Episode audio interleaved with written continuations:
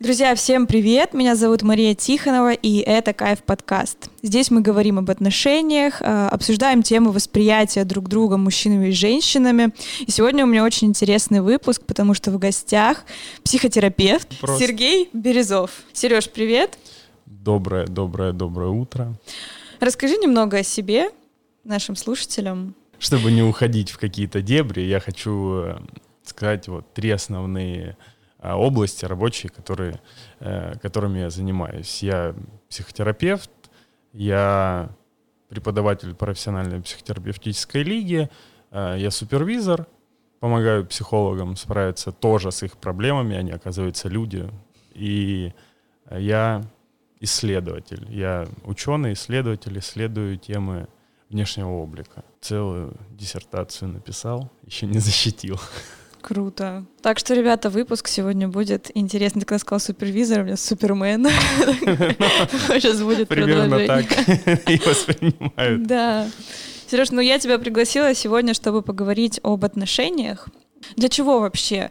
Я верю в то, что этим подкастом, в том числе, мы можем дать людям какую-то информацию, которая поможет повысить качество коммуникации между людьми, в том числе в отношениях. Как ты думаешь, мы можем вообще как-то на это повлиять? Я чувствую на себе вообще огромную ответственность, потому что я читал сводки, что национальный проект «Демография» не выполняется и нашим подкастом. Что у меня первый вопрос такой к тебе, больше с опорой на профессиональный опыт. Много ли людей решают прекратить отношения после того, как начинают проходить терапию? Очень провокативный вопрос. На первых сеансах — да. Но у меня с клиентами есть некоторая договоренность о том, что, возможно, у вас сейчас эмоциональный фон будет сильно скакать, поэтому если вы захотите резко переехать в другую страну, резко разорвать отношения, резко перестать общаться с родственниками, то сначала напишите об этом мне. Это действительно частая история, потому что отношения начинаются по очень разным причинам. Они часто созависимые, то есть это когда два хромых сошлись, нашли костыли друг другу. И как только начинают какие-то проблемы у человека отпадать, он понимает, что отношения ему не нужны. Так бывает. Но бывает и другое, когда вроде бы пришли заканчивать отношения, пришел, потому что я пока еще не семейный терапевт, пока еще, потому что с субботы начинаю учиться на семейного терапевта. Круто. И в процессе они понимают, что им действительно нужны, важны эти отношения, оба начинают меняться, и как-то желание разорвать отношения очень часто бывает у обращающихся. Блин, прикольно. В смысле, не прикольно? Наверное, это интересно. Поэтому, может быть, многие боятся идти в терапию, что... у меня есть такие люди, у которых вторая половина либо тоже начинает параллельно обращаться к психологу, потому что, это первый пошел, и я пойду. Это про какие-то здоровые истории. Есть, когда, например, обратилась девушка, женщина, а ее партнер начинает контролировать, как она выполняет задания психотерапевта. Это настолько... Поддержка. Да, это настолько индивидуально, что я даже не могу четко сформулировать. У всех по-разному. Есть, когда я становлюсь главным врагом, есть, когда я тот, кто вместо партнера решает проблему. Вопросы переноса и передачи ответственности в терапии, они никуда не деваются. Очень интересная тема. И как ты вообще? Нормально, работаем. Мы же профессиональные психотерапевты, поэтому, посещая супервизии, посещая интервизии, это когда коллеги одного уровня, мы собираемся, у нас есть группа, мы общаемся. Когда-то даже проходя личную терапию. Основная задача — не уйти в какой-то один случай, чтобы другие не пострадали. Я в том числе. Вот интересно, знаешь, как, если человек принимает такое решение, допустим, расстаться, да, придя в терапию, он же испытывает сложные чувства наверняка, и ты помогаешь, разделяешь эти чувства, правильно? Или как?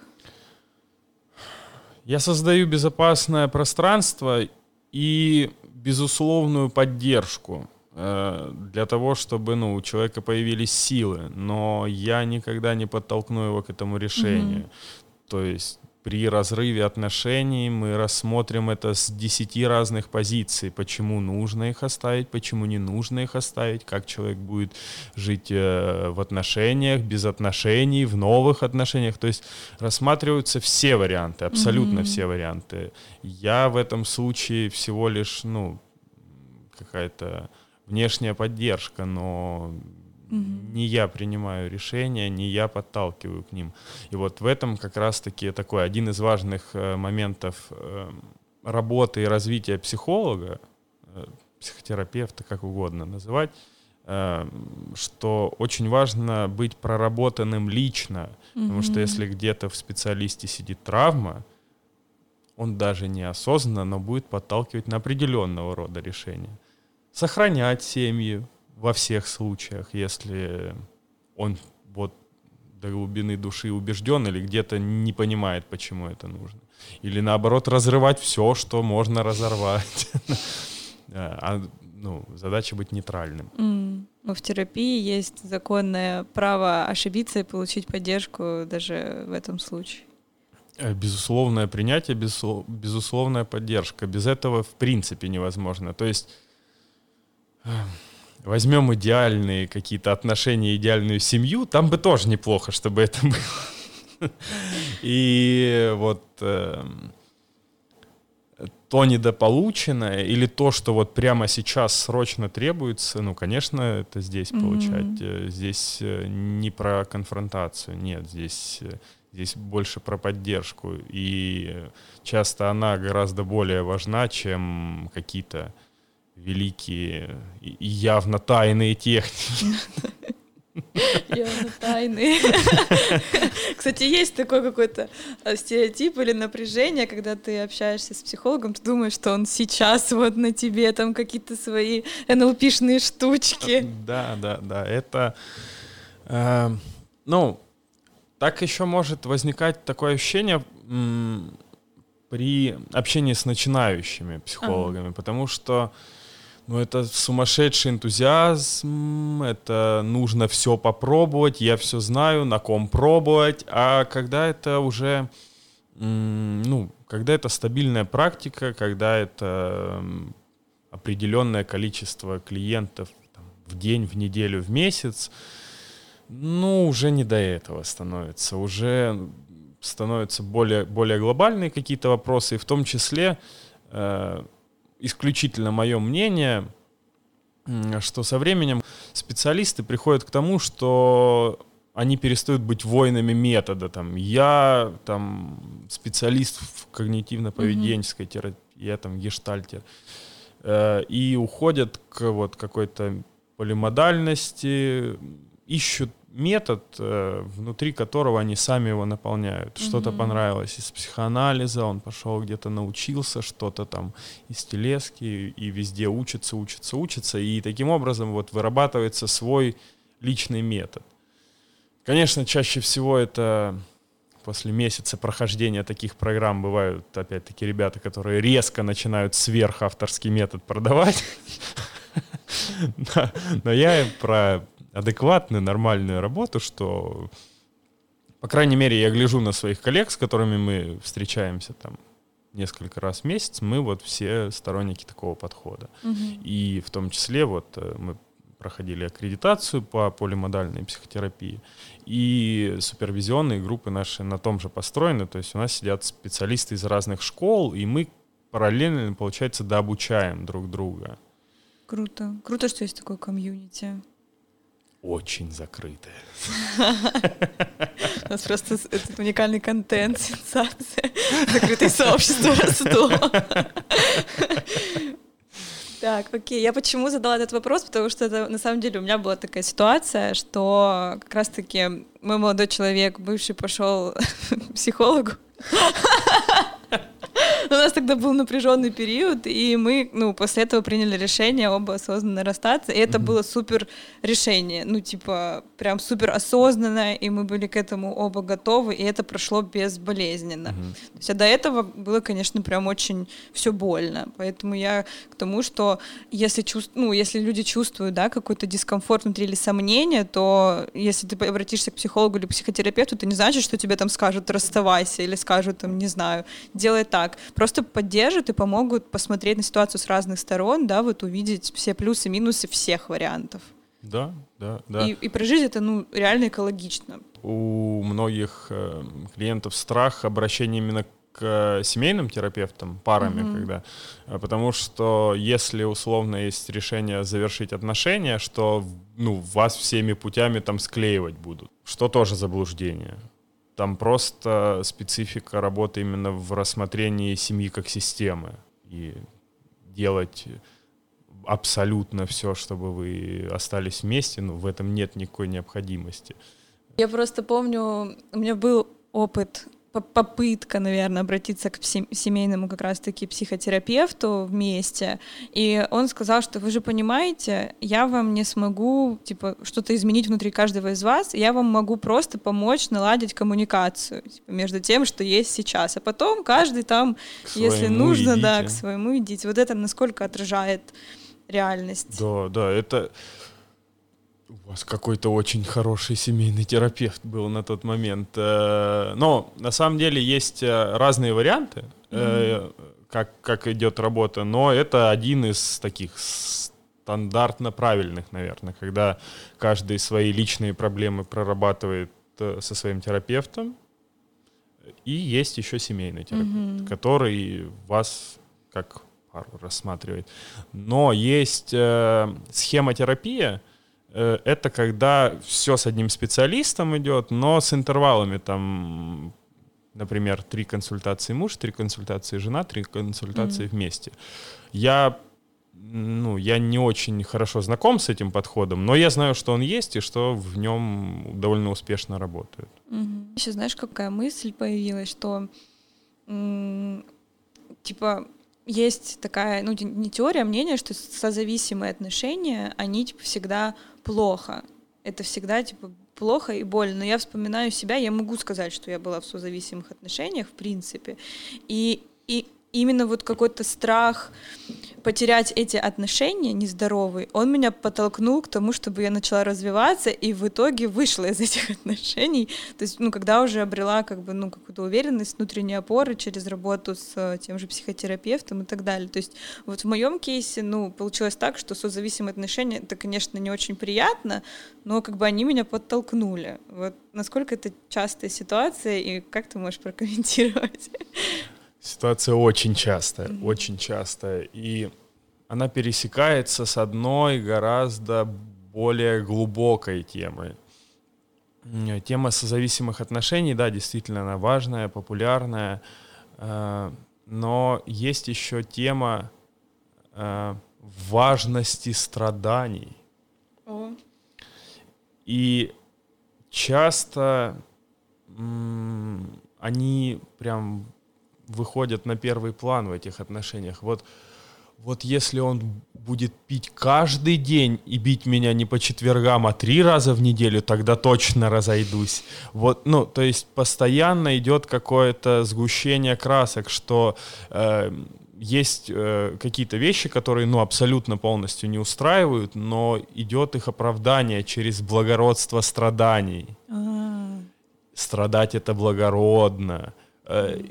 И у мамы, и у бабушки, у всех так было, и ничего страшного, и это нормально, и щеку другую подставь, если... это все, оно очень сильно в теме такой, как на твоем примере, мне это дало толчок, но ты же довела себя до какого-то определенного состояния, чтобы оттолкнуться. Хотя там, может быть, можно было бы пораньше это сделать.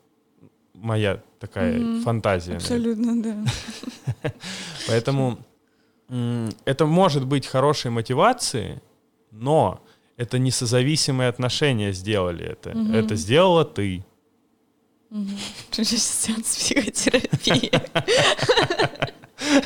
Демо-версия. Ну, то есть, получается, это какая-то иллюзия, да, что вот благодаря... Или это я просто пытаюсь найти себе оправдание, что я не пошла раньше, типа, и не попыталась исправить то, что мне не нравилось? Ну, здесь может быть много причин, и вполне возможно, что на тот момент это действительно был лучший вариант отношений. Угу. Ну, вот если принять на веру тот факт, что в момент принимаются лучшие решения. Угу. Вот какие есть, такие и есть. И, может быть, они выполнили свою функцию, может быть, в них было много хорошего, но исходная точка была, ну, какая-то вот, что не верю в себя, нужна поддержка. Угу. Там, надоели родственники, нужна поддержка и свалить от них. Ну, то есть это очень частая история, когда, особенно когда ранние браки, угу. мне нужен повод свалить от родителей. Это вроде бы обосновано. Поэтому у них могут быть хорошие изначально задачи, намерения у такого рода отношений. Но во что они превращаются? Угу.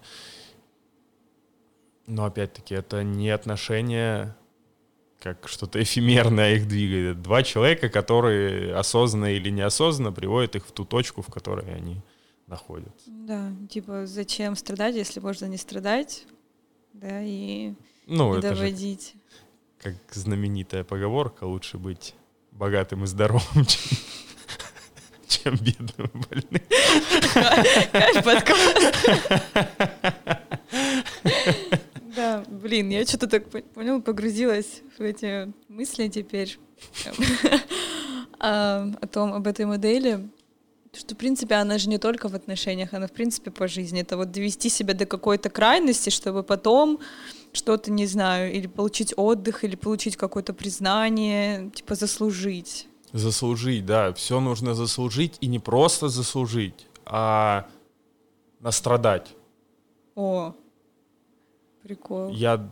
Я должен бухать месяц, если я разорвал отношения. Угу. Я должен там убиваться. И этому всегда находятся какие-то, ну, на мой взгляд, очень сомнительные оправдания. Ну, что страдание — это классно, благородно, и так должно быть. Мне кажется, что есть в этом некоторый религиозный аспект. Ну, я не говорю, что это плохо, просто это как факт. Религия несет огромную культурную ценность, нагрузку, и даже некоторые вещи, которые у людей есть, они могут неосознанно приходить через поговорки, через какие-то отношения в семье, но задано это может быть в том числе религией, где страдания довольно возвышены, что гордыня — это грех, угу.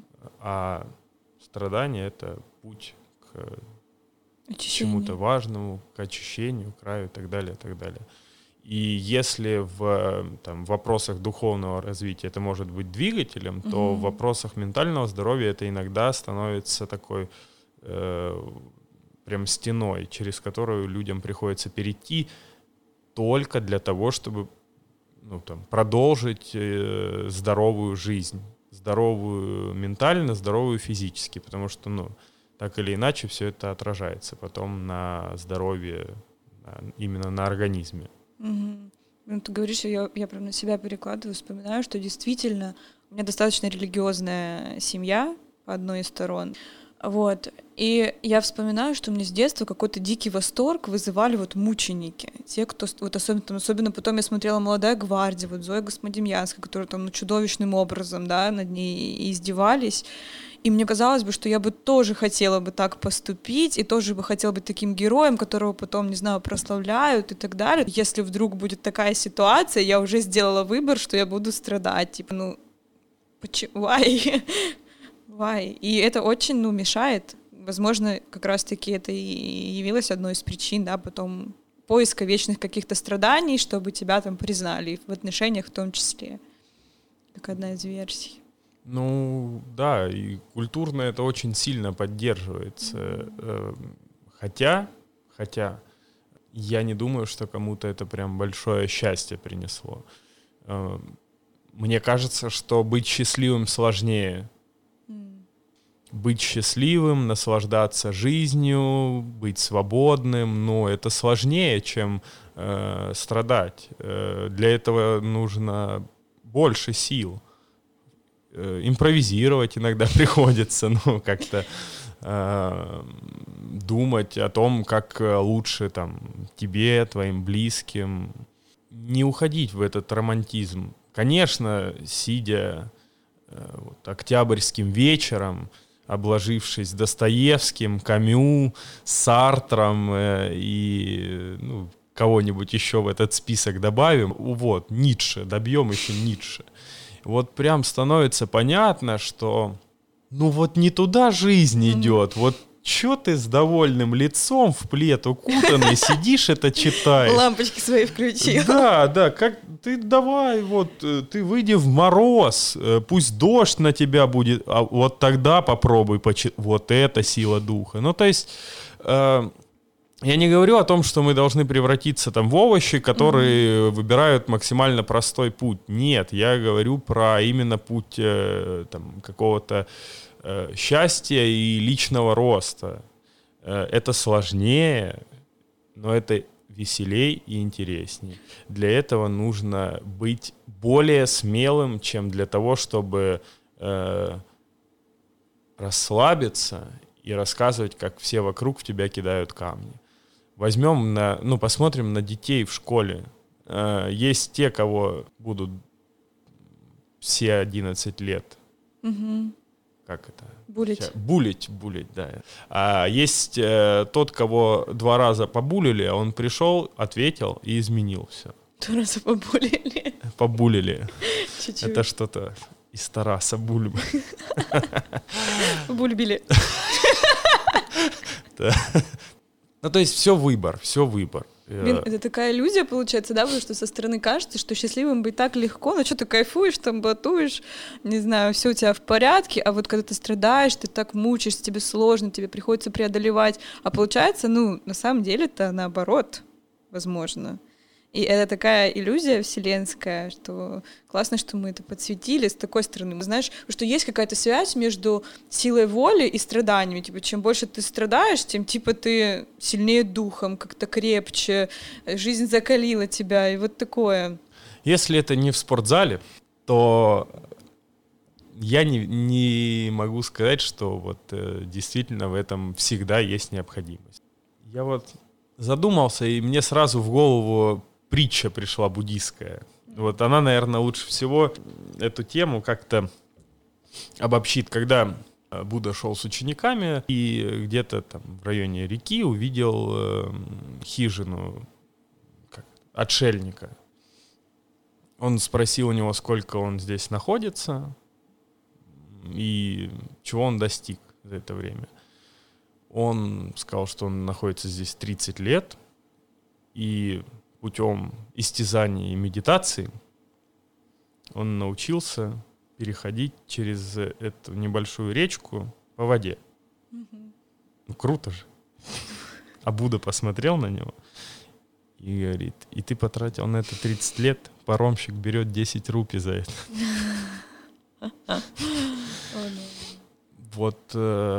Для меня это притча про то, что мы иногда не туда уходим в своих страданиях.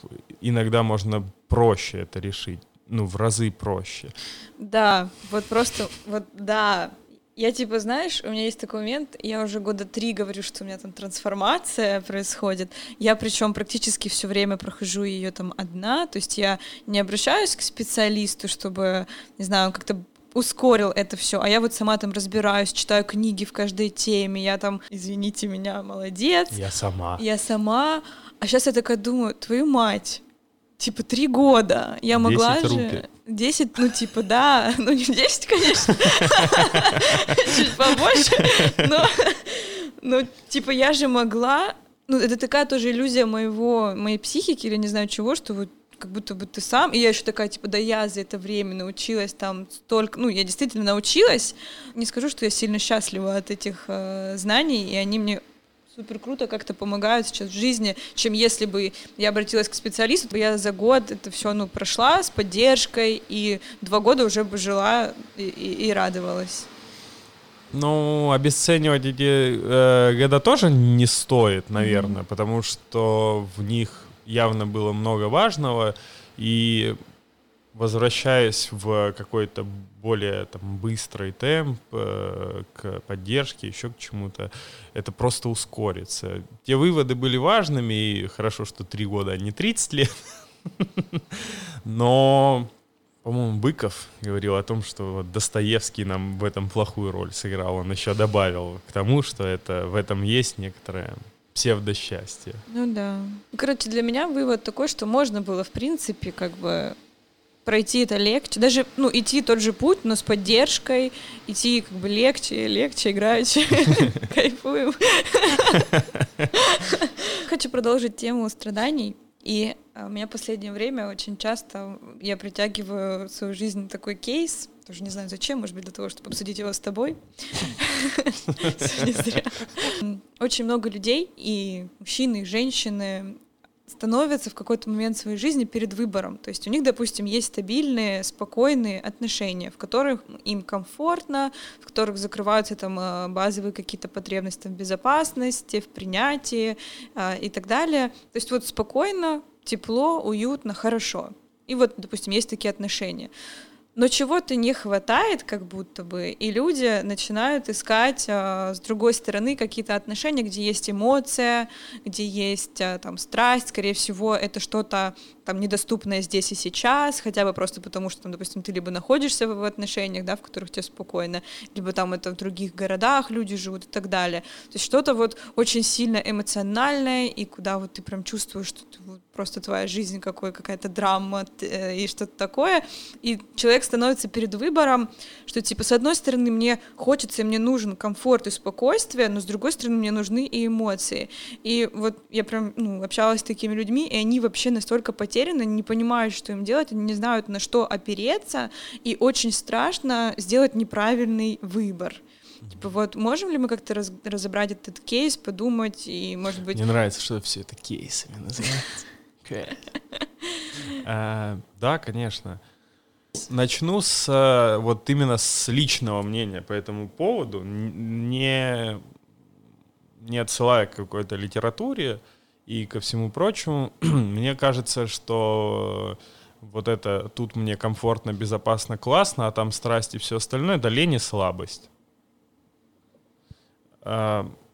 Отношения — это, это не что-то, что такое, какое оно сейчас, и никак не изменится. Над этим нужно работать. Иначе они будут в одной паре, и развалятся рано или поздно. Поэтому над отношениями нужно работать. Не хватает страсти — сделай что-то, чтобы она была. Поговори с партнером. То есть сначала попробуй, если не получается чего-то, если понимаешь, что вы расходитесь, в своих видениях, ценностях, думайте о, может быть, расходе. Но эти поиски запасных аэродромов, это же, не только мужчины, женщины точно так же делают. Мне кажется, это не очень правильно. То есть, понятно, что разное бывает, и с разными темами и ко мне могут обратиться, но именно моя точка зрения, что нужно сначала разбираться с текущим и либо продолжать, либо завершать, потом переходить к следующему. Такой вариант развития событий, при котором мне не хватает страсти, я поищу ее, а потом, если мне будет достаточно страсти, то вернусь к тебе. Да ну. Нет, а если ты живешь, все нормально, ты даже не думаешь о том, что тебе чего-то не хватает, но потом как-то на горизонте появляется. Ну как? Так появился, ты такой, что-то интересное. Мы шли к студии, шло куча людей, в какой момент должно было это произойти. То есть были созданы все условия для этого. Человек уже ходил недовольный своей текущей жизнью. Видимо, да. Ну да. Поэтому моя точка зрения в том, что сначала нужно разобраться с тем, что есть, и постараться изменить то, что не нравится. Если это невозможно, переходить к следующему этапу. До этого, ну, то есть, мне не хватает эмоций, я выхожу с биноклем и ищу их где-то в другом человеке. Ну, это как минимум странно. Это легкий путь. Он очень понятен. В нем нет боли. Ну как же все вот эта драма, я не знаю, что мне делать, я не знаю, как мне быть, выбрать то, либо это, я запутался. В этой драме есть, опять-таки, вот то, о чем мы раньше с тобой говорили. Мне так плохо, а еще же люди вокруг поддержат. Это же еще дополнительная поддержка от людей. Эта драма тоже неспроста. В подобного типа драмах часто человек отсутствует. Он передает ответственность за то, где он будет получать эмоции, на тех двух других. Я буду делать то, вот если ты мне дашь эмоцию, я останусь с тобой, а если ты меня примешь, то я брошу эту. Ну, этот человек не готов принимать решения, нести за них ответственность. Так бывает, такие люди иногда обращаются, разбираем, что дальше делать. Такое чувство у меня часто складывается, да, когда я вижу такие ситуации, что люди, в принципе, кайфуют на самом-то деле от этого положения, что они за него держатся и на самом деле и не хотят как будто бы что-то менять. Иногда неосознанно. Иногда это не то, чтобы прям... Здесь тоже есть небольшая ошибка. Мы иногда, ну, в принципе, люди, вот таких заблудших людей представляем как каких-то великих злодеев и гениев. Они на самом деле могут запутаться, но они тем самым уже включают в свою игру других людей. И самое, что... в этом такое, наверное, негативное, что они их не просто включают в эту игру, они заставляют решать. Реши, и я сделаю, реши, и я сделаю. Хотя, как мне кажется, могу быть неправ, что отношения — это что-то честное, партнерское. Если этого там нет, а ты прими, а ты скажи, а ты прости, и я приду. Ну... Мне кажется, что это изначально про какие-то игры, не про честность, искренность, а вот про классические игры по Бёрну. Сейчас еще обсудим. Да, а вообще, ну, можно ли, как ты думаешь, сочетать эмоции и спокойствие в одних отношениях, и что для этого нужно делать? Я считаю, что так может быть. Так бывает, когда эмоции и спокойствие, и все. Для этого нужно время, потому что отношения проходят этапы. Часто возникает кризис, когда через 2 года отношений вспоминают, как было в первые полгода отношений, когда просто гормоны лупили так, что с ума сходили оба. Так, скорее всего, не будет. По многим причинам, ну, как минимум по биологическим. Но то, как будет дальше, вот здесь и зависит от двоих партнеров. Пройти вот все этапы отношений, чтобы дальше выйти на здоровые отношения, в которых будут и эмоции, и безопасность, и все остальное. До этого еще работы куча. Как минимум, первый кризис отношений — это когда... Первое время вы видите не просто друг друга, вы вообще не видитесь. Вы можете сидеть друг с другом 24 часа, но вы не видитесь. Перед вами 2 идеальных образа друг друга, и вы с ними тусуетесь. Потом начинают образы рушиться, и вы через какое-то время сталкиваетесь с реальными людьми. И они не всегда соответствуют той идеальной картинке. И вот этот кризис далеко не все проходят. Я думал, ты честный, умный, красивый. А ты вон какой. И так далее, и так далее. Я считаю, что все это возможно. Я считаю, что эмоции, спонтанность и безопасность вполне друг с другом уживаются. Просто через там, какое-то время они другие. В первые полгода все спонтанно, но поживите какое-то время вместе, просыпайтесь в одной кровати, вместе позавтракайте, походите по супермаркетам. А той спонтанности, скорее всего, она будет другая, она будет в чем-то другом, но не такая.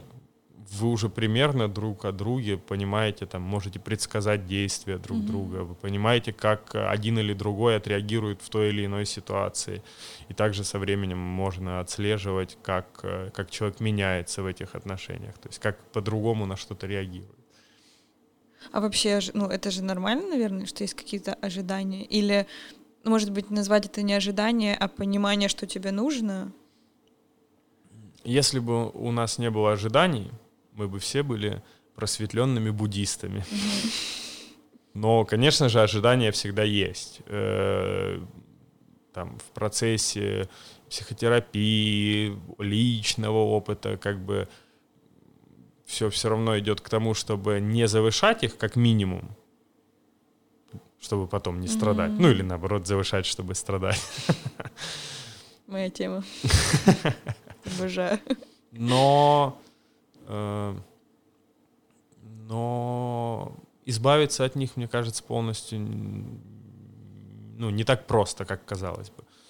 Может быть, просто внимательнее посмотреть, что если вдруг есть какие-то ожидания, что кто-то закроет мои потребности, то, может быть, с ними стоит поработать. А если есть ожидание, что я хочу классно проводить время, и мне должно быть интересно, то, в принципе, окей. Есть сумасшедшая сложная техника, наверное, так ее можно назвать, когда вот эти ожидания либо подтверждаются, либо разрушаются. Берется человек, по отношению к которому они есть, сажается напротив и используется вот эта тяжелая технология словами через рот. В описании, ребят, будет инструмент. Это, кажется, что это очень просто, но на самом деле это самое сложное, что может быть, самое сложное. Но никак по-другому не прийти, не найти ответы. Нет смысла ехать в Ростов через Новосибирск, находясь где-нибудь в Таганроге. Так и здесь. Какие-то важные тревоги, если они есть, их гораздо проще проговорить. Это сложно морально, но это очень сильно сокращает вообще время. А сложно это что, страх отвержения или страх разрушения иллюзий? Море всего может быть, и в том числе и страх отвержения, и страх человека обидеть, и... Как это я буду спрашивать, как-то же вроде все понятно. Какой-то вот эти из пабликов цитатки, что если надо говорить, то не надо говорить, и вот это все, оно все равно фоном в голове может существовать, и поэтому это только растягивает все эти процессы и часто приводит к несчастливым парам, семьям и в итоге иногда к детям, которых там в принципе быть не должно было. Сокращать дистанцию в этих вопросах — это лучшее, что можно придумать. Как только появилась какая-то иллюзия, опасения, нужно поговорить. Должна быть безопасная среда, да? То есть вот кто-то из моих гостей говорил, что они прям создавали, договаривались, что есть комната, в которой можно все. Я думаю, что это классно. Я думаю, что это имеет место быть. Я так не делал, но почему нет? Почему нет? Есть люди, для которых важно разделение пространства. Прям сверхважно. Есть те, кто к этому спокойно. Я скорее из второго типа людей, поэтому... Причем вот эти два типа, которые я только что придумал. И поэтому я думаю, что это интересно, и правда может такое быть, но я так не делаю. Угу.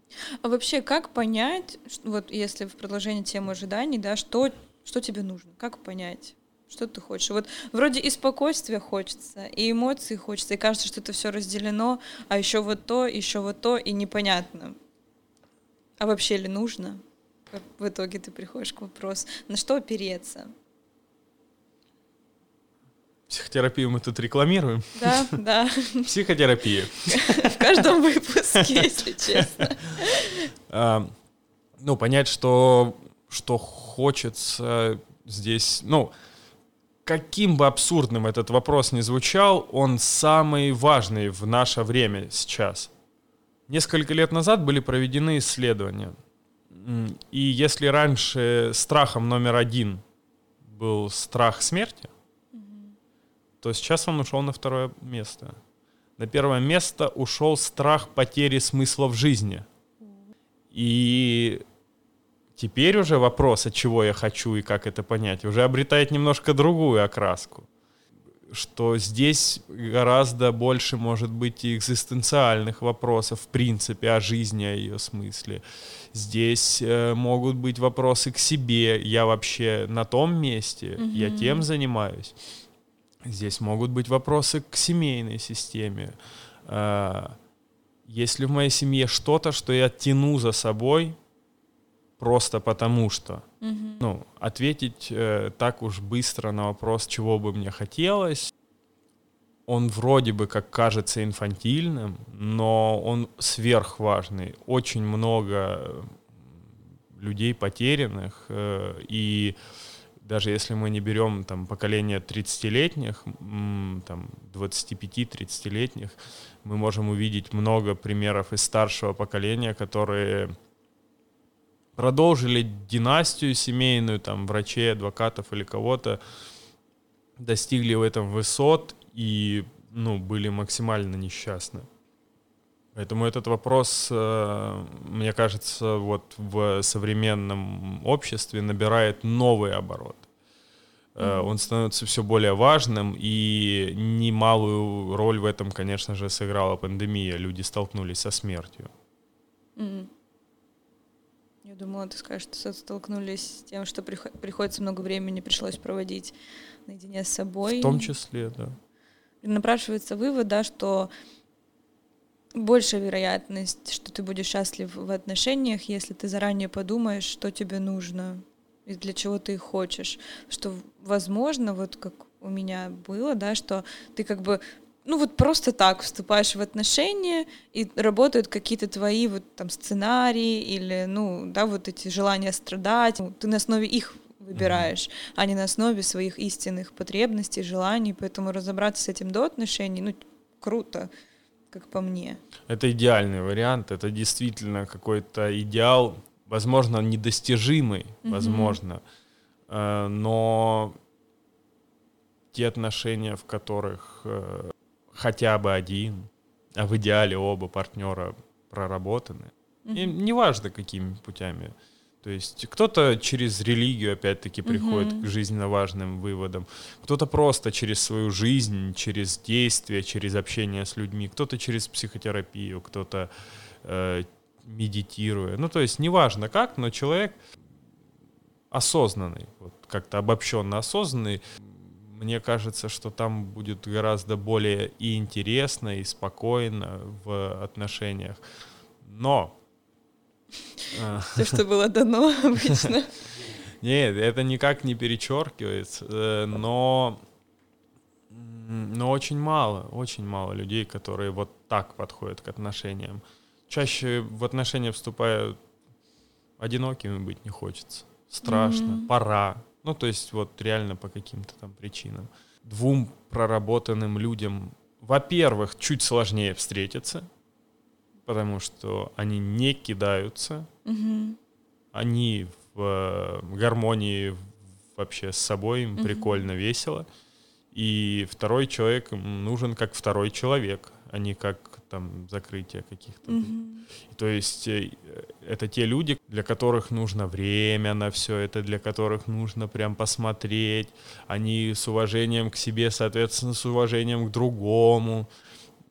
Поэтому это сложнее, но в данном случае сложнее не значит хуже. Mm-hmm.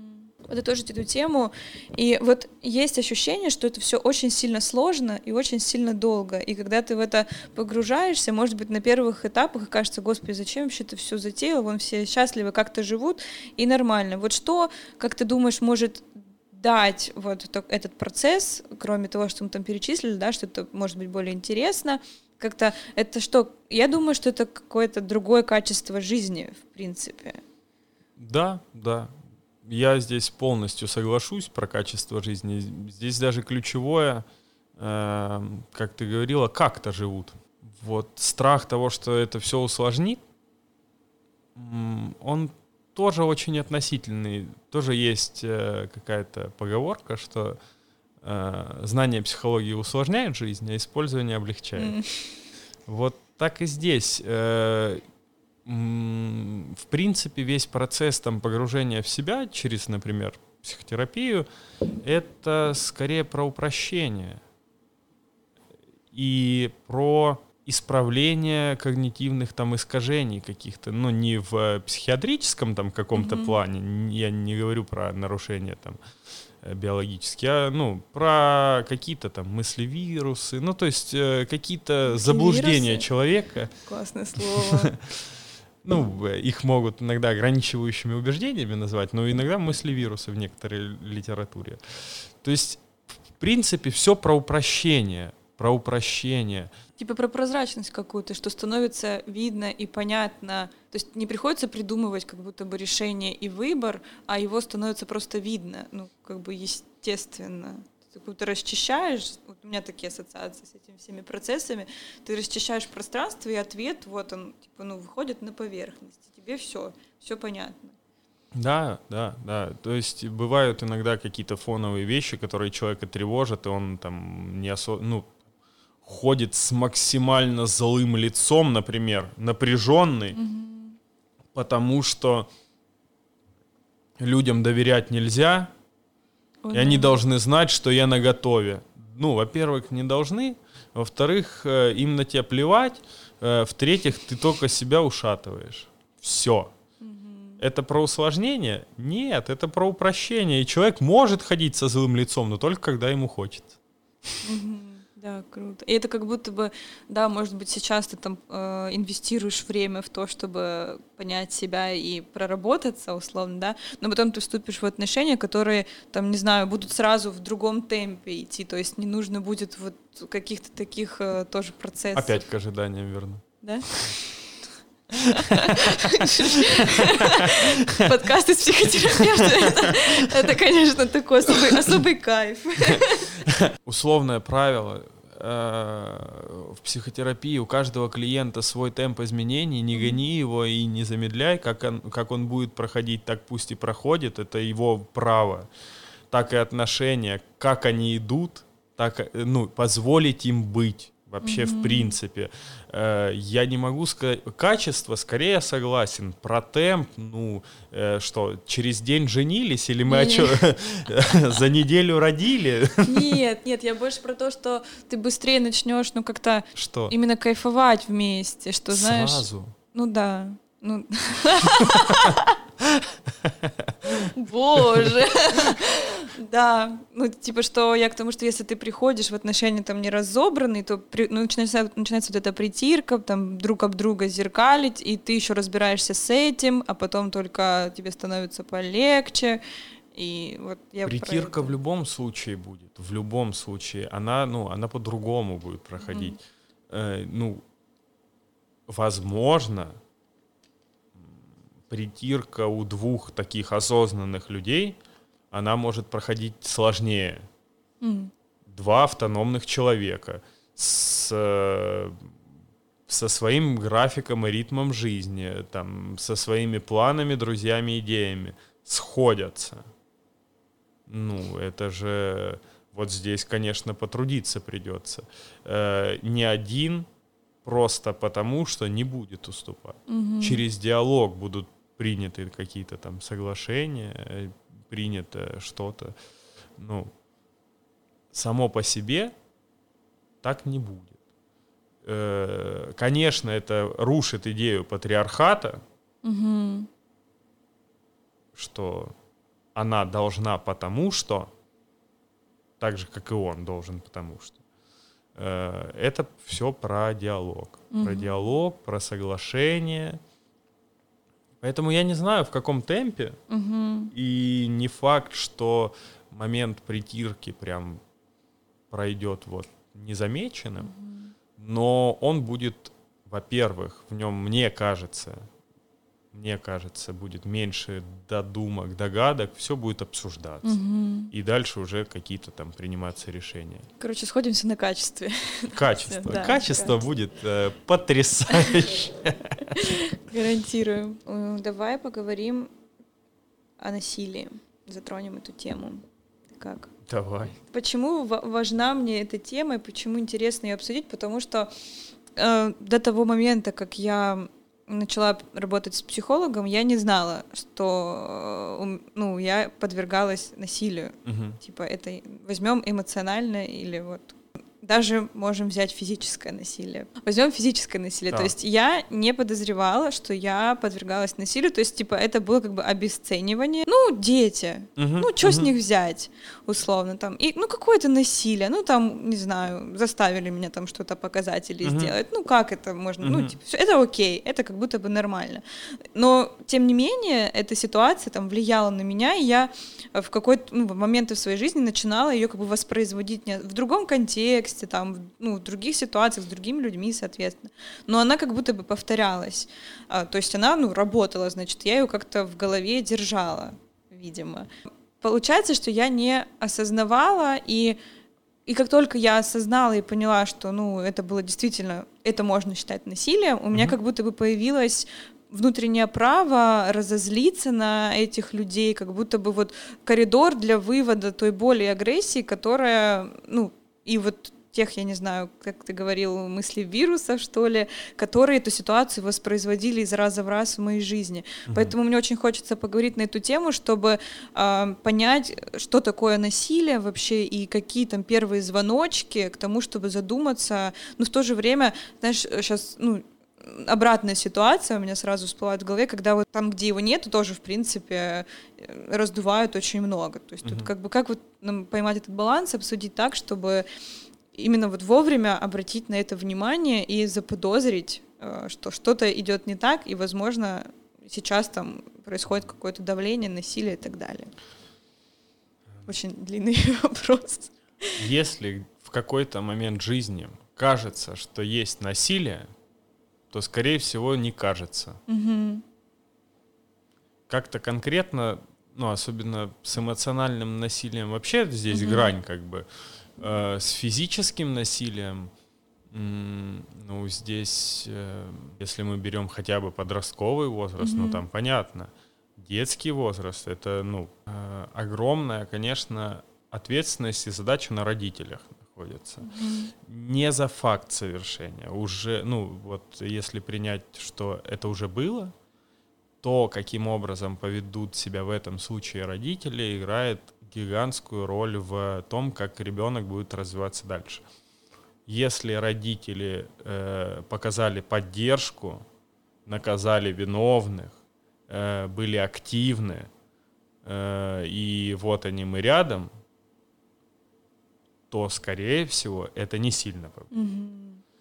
Но в тех случаях, когда сделали вид, что это не было, замолчали, лишь бы другие об этом не узнали, все похожее, не про поддержку, там, конечно, разрывает изнутри весь этот момент.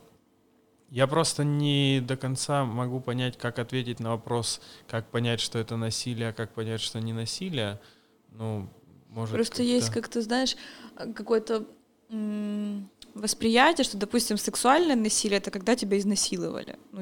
Поймал какой-то маньяк, схватил, сделал свои дела и слава богу, не убил, типа. Вот это, типа, вот насилие. Но если тебя принуждают, там, не знаю, показать там, половые органы все в детстве. Это тоже насилие, конечно, конечно. Однозначно, то, что явно нужно пресекать.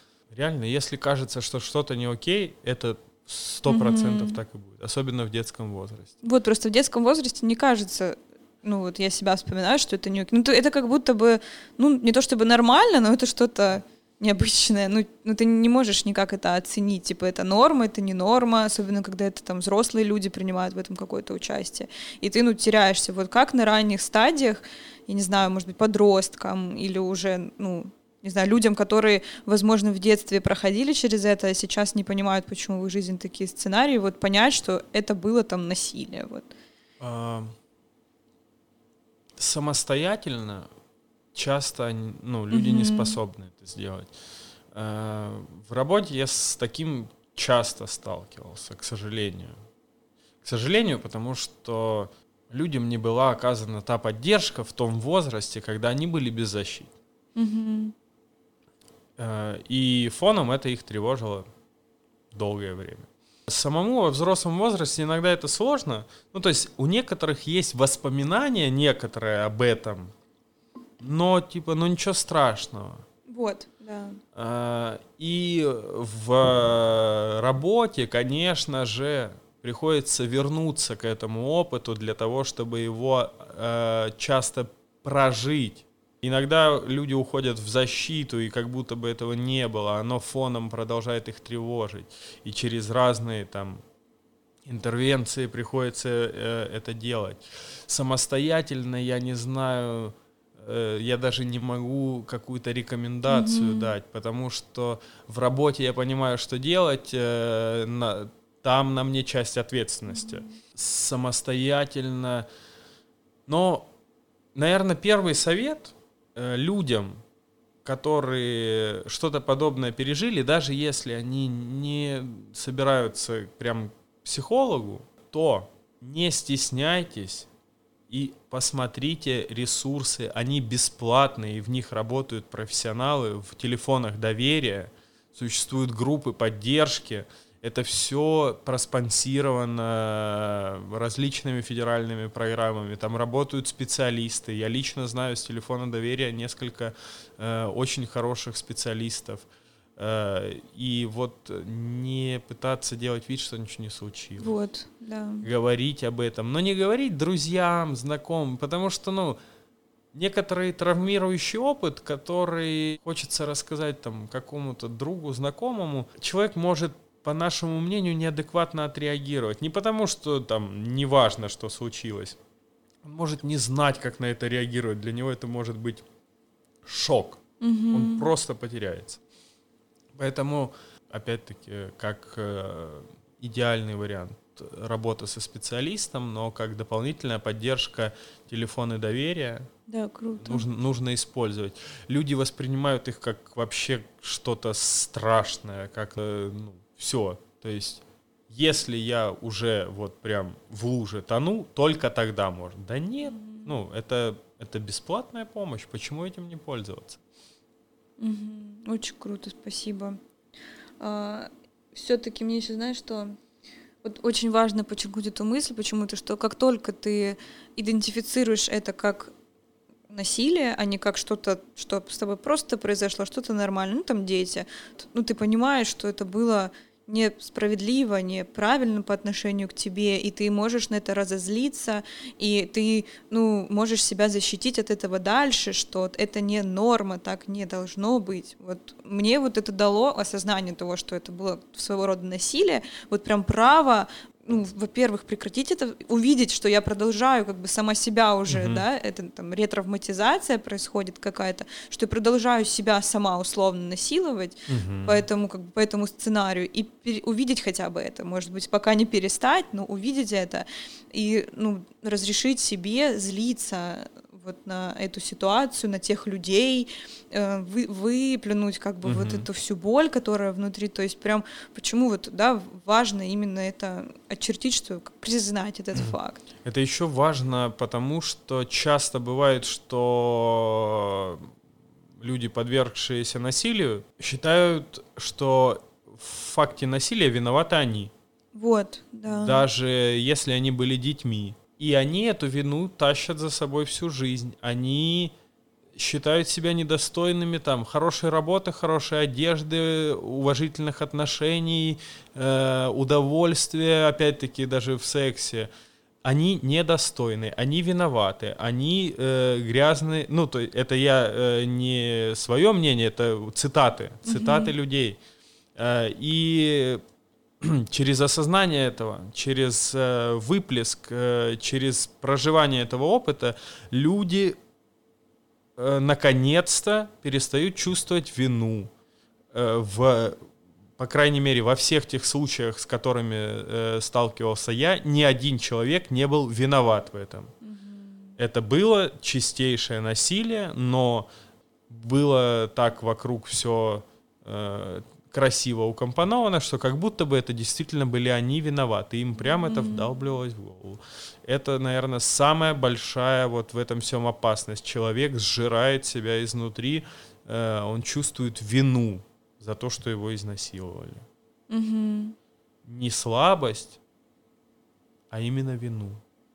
Что он, оказывается, не жертва, а соблазнитель. Причина, да. А то ты говорила, что слишком веселый подкаст. Да. А когда, допустим, у партнеров, там, не знаю, разная половая конституция, и один там постоянно говорит, вот, там, как это так, не каждый день, условно, и если он давит на это и как бы говорит, что я так не смогу дальше с тобой быть в отношениях, вынуждает, вот это является насилием или нет? Можно ли считать это насилием? Конечно, тоже сейчас тебя наделяют такой... Да, здесь как будто бы я решаю, где насилие, где нет, как будто я уголовный кодекс. Да, если порассуждать так. Но здесь, понимаешь, здесь это связано с предыдущей темой или это отдельно взятый вопрос? Это отдельно, это я попыталась в отношении типа занырнуть. Насилием является все, что получено без согласия. О. Ну вот, давай условно такую черту проведем, что если вторая половина на это соглашается, это не насилие. Если это грубо без согласия, это насилие. Грубо с согласием не насилие. Ага, то есть тут очень круто, что ты прочерчиваешь типа черту ответственности, что если ты соглашаешься, как бы то... Да. А вот можно ли еще согласиться с таким тезисом, что то, что для одного человека может быть насилием, может быть не насилием, условно, для другого. Для другого это может быть окей, и это, то есть нет какого-то единого стандарта насилия. Ну там кто-то матом общается. Подзатыльник для ребенка — это насилие или нет? В моей картине мира, наверное, да. Ну а для кого-то нет. И стоит ли, если ты видишь со стороны, допустим, со своей картины мира, что это насилие, оказывать какое-то воздействие, вызывать спецслужбу, вертолеты, и наказывать этого родителя, который, по твоему мнению, проявил насилие? Здесь вопрос, он немножко разбивается в том плане, что вся моя профессиональная этика говорит мне о том, что будь нейтрален. Будь нейтрален, не вмешивайся в жизни клиентов, не имей с клиентами параллельных дел и так далее, так далее, так далее. У нас вот все организации, в которых я состою, все этические кодексы вокруг этого построены. По-человечески, да, возможно, я могу во что-то вмешаться, но опять-таки, если я пойму, что я что-то могу сделать и что в этом есть какой-то смысл. Не всегда я могу что-то сделать, когда я вижу, что мамашка бьет ребенка. А что я могу сделать? Наругать. Ну, да. Ну, то есть есть моменты, в которых я как человек абсолютно бессилен. Да, может быть, в моменте я могу там убрать эту ярость, чтобы она перестала его лупить. Но мы же понимаем, что это не единственный раз. Хотелось обсудить уже всеми заезженный, очень популярный треугольник Картмана. Угу. Да, вообще. И, наверное, сюда же какие-то вообще темы жизненных сценариев. Угу. Может быть, это связано как-то? Это, в принципе, связано не столько с насилием, а сколько с темой, которую мы до этого поднимали, вообще там про отношения, про ожидания. Про страдания. Про страдания. В этом треугольнике три основные же позиции. Это жертва, избавитель и преследователь. Угу. И самая большая беда — это то, что жертва обязательно превратится в преследователя. Угу. Это вот в этом же и суть этого треугольника. И берем, перекладываем на отношения. Берем вот того абстрактного знакомого, который мечется между стабильными отношениями и эмоциями. Угу. И, допустим, он приходит к тебе с этим вопросом. Угу. И говорит, мне Лену или Олесю выбрать? Ты говоришь, Олесю выбирай. Он с ней сходится. Ты избавила же его от мук и от ответственности. И вот он сходится с ней, приезжает к тебе через месяц и говорит, ты что мне насоветовала? А она ж вот такая, вот такая, вот такая. Все. Теперь он преследует тебя из того, кто помог. Ты становишься врагом. Точно так же и в отношениях. Прости меня за то, что я... Как же это слово всегда, но... Накосячил. Mm-hmm. Я накосячил, прости меня. Я сделаю все, что ты скажешь, прости меня. Хорошо, окей. И потом, так а ты, оказывается, не просто меня простила, тебе от меня нужно еще вот это. Да, миллион примеров, вот вокруг минимум сейчас 5 примеров ты сможешь из знакомых, и я смогу подобного. Вот он, треугольник Картмана, вот как это работает на отношениях. Угу. Избавь меня от моей беды, и я потом убью тебя просто. Ну, это как распространенная ситуация, модель поведения, которая это защита или это способ выживания, что это вообще, для чего этот механизм, как мы в него попадаем, как мы вообще берем на себя какую-то роль. Попадаем мы в него очень просто. Берем ответственность за другого. Угу. Все. Ну, то есть в тех вопросах, в которых ее нужно вернуть человеку, мы берем ее на себя, за него. Все, мы попадаем в треугольник. Как в него не попасть? Можно ли вообще не быть частью никакого треугольника? Ну, очень идеально, конечно, звучит, но к этому можно стремиться. В тех вопросах, в которых понимаешь, что человеку самому нужно разобраться, аккуратненько намекать, что это его ответственность. Но не, опять-таки, вот это сейчас тема личной ответственности, она так заезжена в пабликах, везде, что сказать, что я верну тебе ответ, но просто говорить, что я-то тебе скажу, но... У меня вообще в жизни по-другому было. Mm-hmm. Там, у меня семья другая, у меня все другое. Я на работе на другой нахожусь. Я тебе скажу, толку-то от этого. Ты другой человек.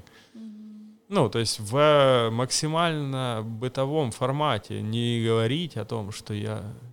А где же твоя личная ответственность? Mm-hmm. Да кто слушать будет, кому это интересно? А именно вот через какие-то, через пояснения, через то, что...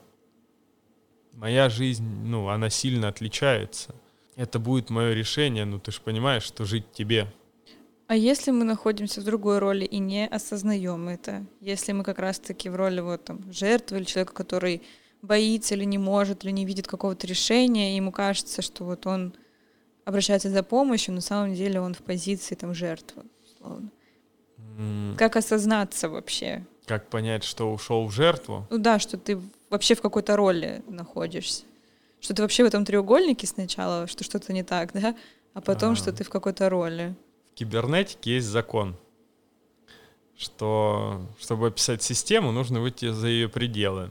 этот же закон перекочевал в нейролингвистическое программирование и психотерапию нейролингвистическую. Поэтому сложно будет осознать, чтобы из этого выбраться, из этого выйти нужно. Нужно в какой-то метапозиции находиться, чтобы на это, условно говоря, сверху посмотреть. Mm-hmm. Здорово, когда есть кто-то из знакомых, кто говорит, да-ка ты вот со стороны на это посмотри, и вообще, и, дает объективную картинку.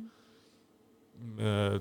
Опять-таки, это может быть специалист, это может быть... то есть, чтобы это понять, нужно оттуда выйти сначала. Такой замкнутый круг, да, замкнутый круг. Что практиковать, наверное, эту позицию наблюдателя, что ли, в принципе, да, это задавать вопросы себе, а почему там я сейчас так себя веду, или чего я на самом деле сейчас хочу. Про это? Или... В том числе, без такой, без здоровой рефлексии, в принципе, наверное, сложно довольно-таки. А в данном вопросе... Мне кажется, когда я занимаю позицию преследователя, мне кажется, я чувствую какое-то сильное желание доказать что-то. Вот для меня это какой-то триггер, когда мне хочется вставить свои 5 копеек и чему-то там... Ты кажется, что ты... Вот же все очевидно, ты должен доказать это, донести. Ты Когда у меня появляется такое желание, то, скорее всего, я сейчас где-то в этом треугольнике существую. Здесь, интересная такая штука, что это еще одна игра разума, этот треугольник. Как жить мне после этого выпуска? Потому что у людей в жизни нет этого треугольника. И у тебя в том числе, и у меня его нет. Это очень условное обозначение какого-то поведения. Возьми любые игры из транзактного анализа, повторяющиеся сценарии. Это просто описание общее. И не факт, что... можно, конечно, говорить, что я в этом нахожусь. Но это условности. Это очень условно. Точно так же, как можно любое из этих поведений рассмотреть из другой транзактной модели. Ребенок, взрослый, родитель. Точно так же. Можно пойти через описание всего этого. Как идеал, берем вообще самый идеальный вариант развития событий. Опять-таки, все возвращаясь к одному и тому же. Когда наступает момент, что чувствуется внутренняя сила и все основные, как болевые, так и сильные точки, понятны, то меньше остается чего-то неосознанного. Человеком сложно управлять и манипулировать. Он прекрасно все о себе знает. И меньше попадает в сценарии. Он переходит на следующий уровень. Сценарий — это база. То, что мы усвоили, так мы и крутимся. В том числе треугольник, этот карма. Но дальше идет тот уровень интересный, когда все это видно, все это понятно, и можно без этого жить. Этот можно ли вообще искренний уровень. Без этого жить? Или ты в любом случае в каком-то сценарии просто либо ты выбираешь, либо нет? Без этого можно. Это такое, это тяжкий труд. Над собой в том числе. Потому что есть такой отвратительный, честно говоря, момент. Прям отвратительный. То, что чем больше уделяешь времени какому-то самопознанию, тем уважительнее ты к людям относишься. И прекрасно зная все манипулятивные и сценарные механизмы, не пользуешься ими. Потому что, мне еще с собой столько всего делать, еще с вами разбираться. Поэтому, это все со временем легко отслеживается. Но опять-таки, это легко отслеживается на другом человеке. Мы все, каждый из нас сможет попасть в это, но не в глобальном масштабе, в моменте, в каких-то ситуациях, в глобальном. И, в принципе, наверное, это не так уж и страшно и плохо, если ты существуешь в каком-то сценарии, и что... Просто сейчас есть такое, какое-то вообще, когда психология так активно пришла в массы какими-то кусками, сейчас все знают, мне кажется, про треугольник Картмана, он просто в каждом реально паблике, в каждом разговоре на кухне уже, то есть, ага, там жертва, спасатель, преследователь, то есть, ну вот везде, и настолько это вот сужается, и настолько это как-то становится, не хочется туда попадать, что вот в этом треугольнике существовать, и, ну, оказывается, что это просто там один из миллиарда сценариев, способ описания наиболее распространенный, наверное, какой-то, и абсолютно не страшно в нем существовать. В этом нет ничего страшного, и помимо всего прочего, в треугольнике, если есть ощущение, что погружаешься в какую-то, ну, одну из этих трех ролей, то первое, что нужно сделать, это сесть и себе ответить, что хорошего эта роль дает. У роли жертвы моря вторичных выгод миллион просто. Это и поддержка, и внимание, и защита, и это что угодно может быть. Это очень красиво звучит в мотивационных речах, что нельзя быть жертвой, не нужно быть жертвой. Ну окей, как? Угу. Как только появится ответ на это «как», а он появляется у всех индивидуально, потому что для кого-то жертва — это пол помыть, угу. потому что он грязный, это твоя квартира. Я жертва, мной пользуются. А для кого-то жертва — это не поспать лишних 2 часа, не лишних, а необходимых 2 часа, а поехать в другой конец города, потому что семиюродный дядя просит там перевести что-то, а не заплатить 100 рублей за такси. Ну, то есть это очень такая разная история. Но страшного в этом ничего нет. Все в этом существуют. Это всего лишь одна из моделей описания, не больше. К ним нельзя относиться как... Ну, довольно странно, когда там к теме колеса баланса и треугольника Картмана относятся как к священным писаниям каким-то. Нельзя быть жертвой. Там тут же... Колесо баланса, а в каком балансе находится твое здоровье? Да ну вы что, это кружочек на бумажке, успокойтесь. Блин, очень круто, что ты об этом подчеркнул, то, что с одной стороны из того, что психология сейчас так массово, в массовой культуре кусками существует, и многие там уже... к этому обращаются, в этом есть, несомненно, какие-то суперплюсы, но с другой стороны, иногда относимся к этому очень серьезно и не видя остальных, остальной тонны информации и необходимых знаний, кажется, что вот нужно свою жизнь вокруг вот этих треугольников, кругов, то есть доступных каких-то инструментов организовать. Хочется, наверное, здесь призвать к тому, чтобы проще к этому всему, относиться, и как-то, если это интересно, уже поизучать, а просто на это опираться... Такое. Ни во что не верить абсолютно. Ни во что. Ну, то есть, там понятно, что любовь к себе, любовь к близким и уважение к себе, абсолютно. А вот это все, это здорово, этим нужно пользоваться, этим можно пользоваться, но перепроверять, все нужно перепроверять. Это же, в принципе, основная задача науки. Не верить ничему, все перепроверять. Критерий Поппера же один из главных. Является ли что-то научным или нет, это можно ли это подвергнуть сомнению. Если в чем-то есть абсолют, то это, скорее всего, не наука. А в какой бы шатком положении находилась сейчас практическая психология и психотерапия, все-таки там есть доля науки. И поэтому к этому действительно как-то спокойнее отнестись. Люди, которые работают с психологами, они прекрасно понимают, что все... проще и сложнее. Сложнее в том, что, больно в себе что-то найти, но легче, что там нет этих треугольников, нет матриц каких-то, нет... Это все есть для того, чтобы... вообще суть всей работы — это построение гипотез, и, возможно, какая-то из них подходит человеку.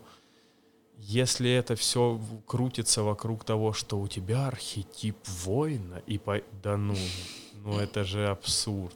Да. Задача сделать так, чтобы индивидуально для человека, с человеком создать его личную терапию, которая ему поможет. Все. Как ты это будешь делать? Без разницы. Уйдешь в треугольник, ну, а смысл тогда? И, ну, это в том числе, почему сейчас много непрофессионалов. Есть 5 тем популярных. И есть аудитория у какого-нибудь там условного блогера, и он может позволить себе сказать спокойно, что он готов нести это знамя помощи людям, компенсируя этим еще что-то, но это опустим. Но на самом деле работа гораздо на более сложных и глубоких уровнях ведется, и к ней нужно быть готовым.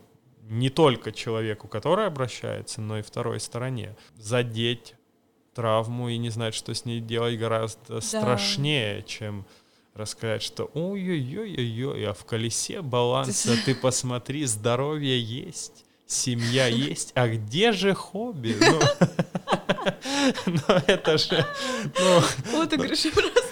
Ну так же кто угодно может сделать. Блин, вот очень... Вот я прям на себе это все прожила, прочувствовала, что я сама вот это все читаю, и на самом деле очень много напряжения у меня от этого внутри, потому что я как бы читаю, кажется, что все так сложно, когда ты один в этом, ты в это погружаешься, ты в этом как-то закапываешься, и теряется смысл всего этого. Я же делаю это, чтобы жить счастливо и хорошо и комфортно, а я наоборот так себя в это погружаю, что я вот в постоянном напряжении, что нужно еще вот это проработать, а нужно вот это проработать, и ты как бы не видишь целой картины, и ты очень сильно в этом зашиваешься. А суть, ну и получается, что ты уходишь от своей главной цели жить счастливо. И вот действительно, когда затрагивается какая-то травма неосознанно, вот у меня там начало лезть в какой-то момент что-то сильное, и я просто потерялась. Мне было очень сложно это все пережить, и родственники мои страдали, потому что я же это все туда лила, и как бы вот... И вот я здесь. Привет, психотерапия. То есть, да, в любом случае, ну, нужна поддержка в этом плане. Думаю, что... И опять же, что все это делается для того, чтобы жить счастливо. Все эти треугольники и колеса баланса, ну, по мне, как, может быть, ты сейчас скорректируешь меня, ну, типа, для того, чтобы было лучше. Если сложнее и хуже, то... Если сложнее и хуже, это, конечно, прекрасный повод пострадать. Но их задача реально не в этом. Их задача всего лишь в том, что показать те там...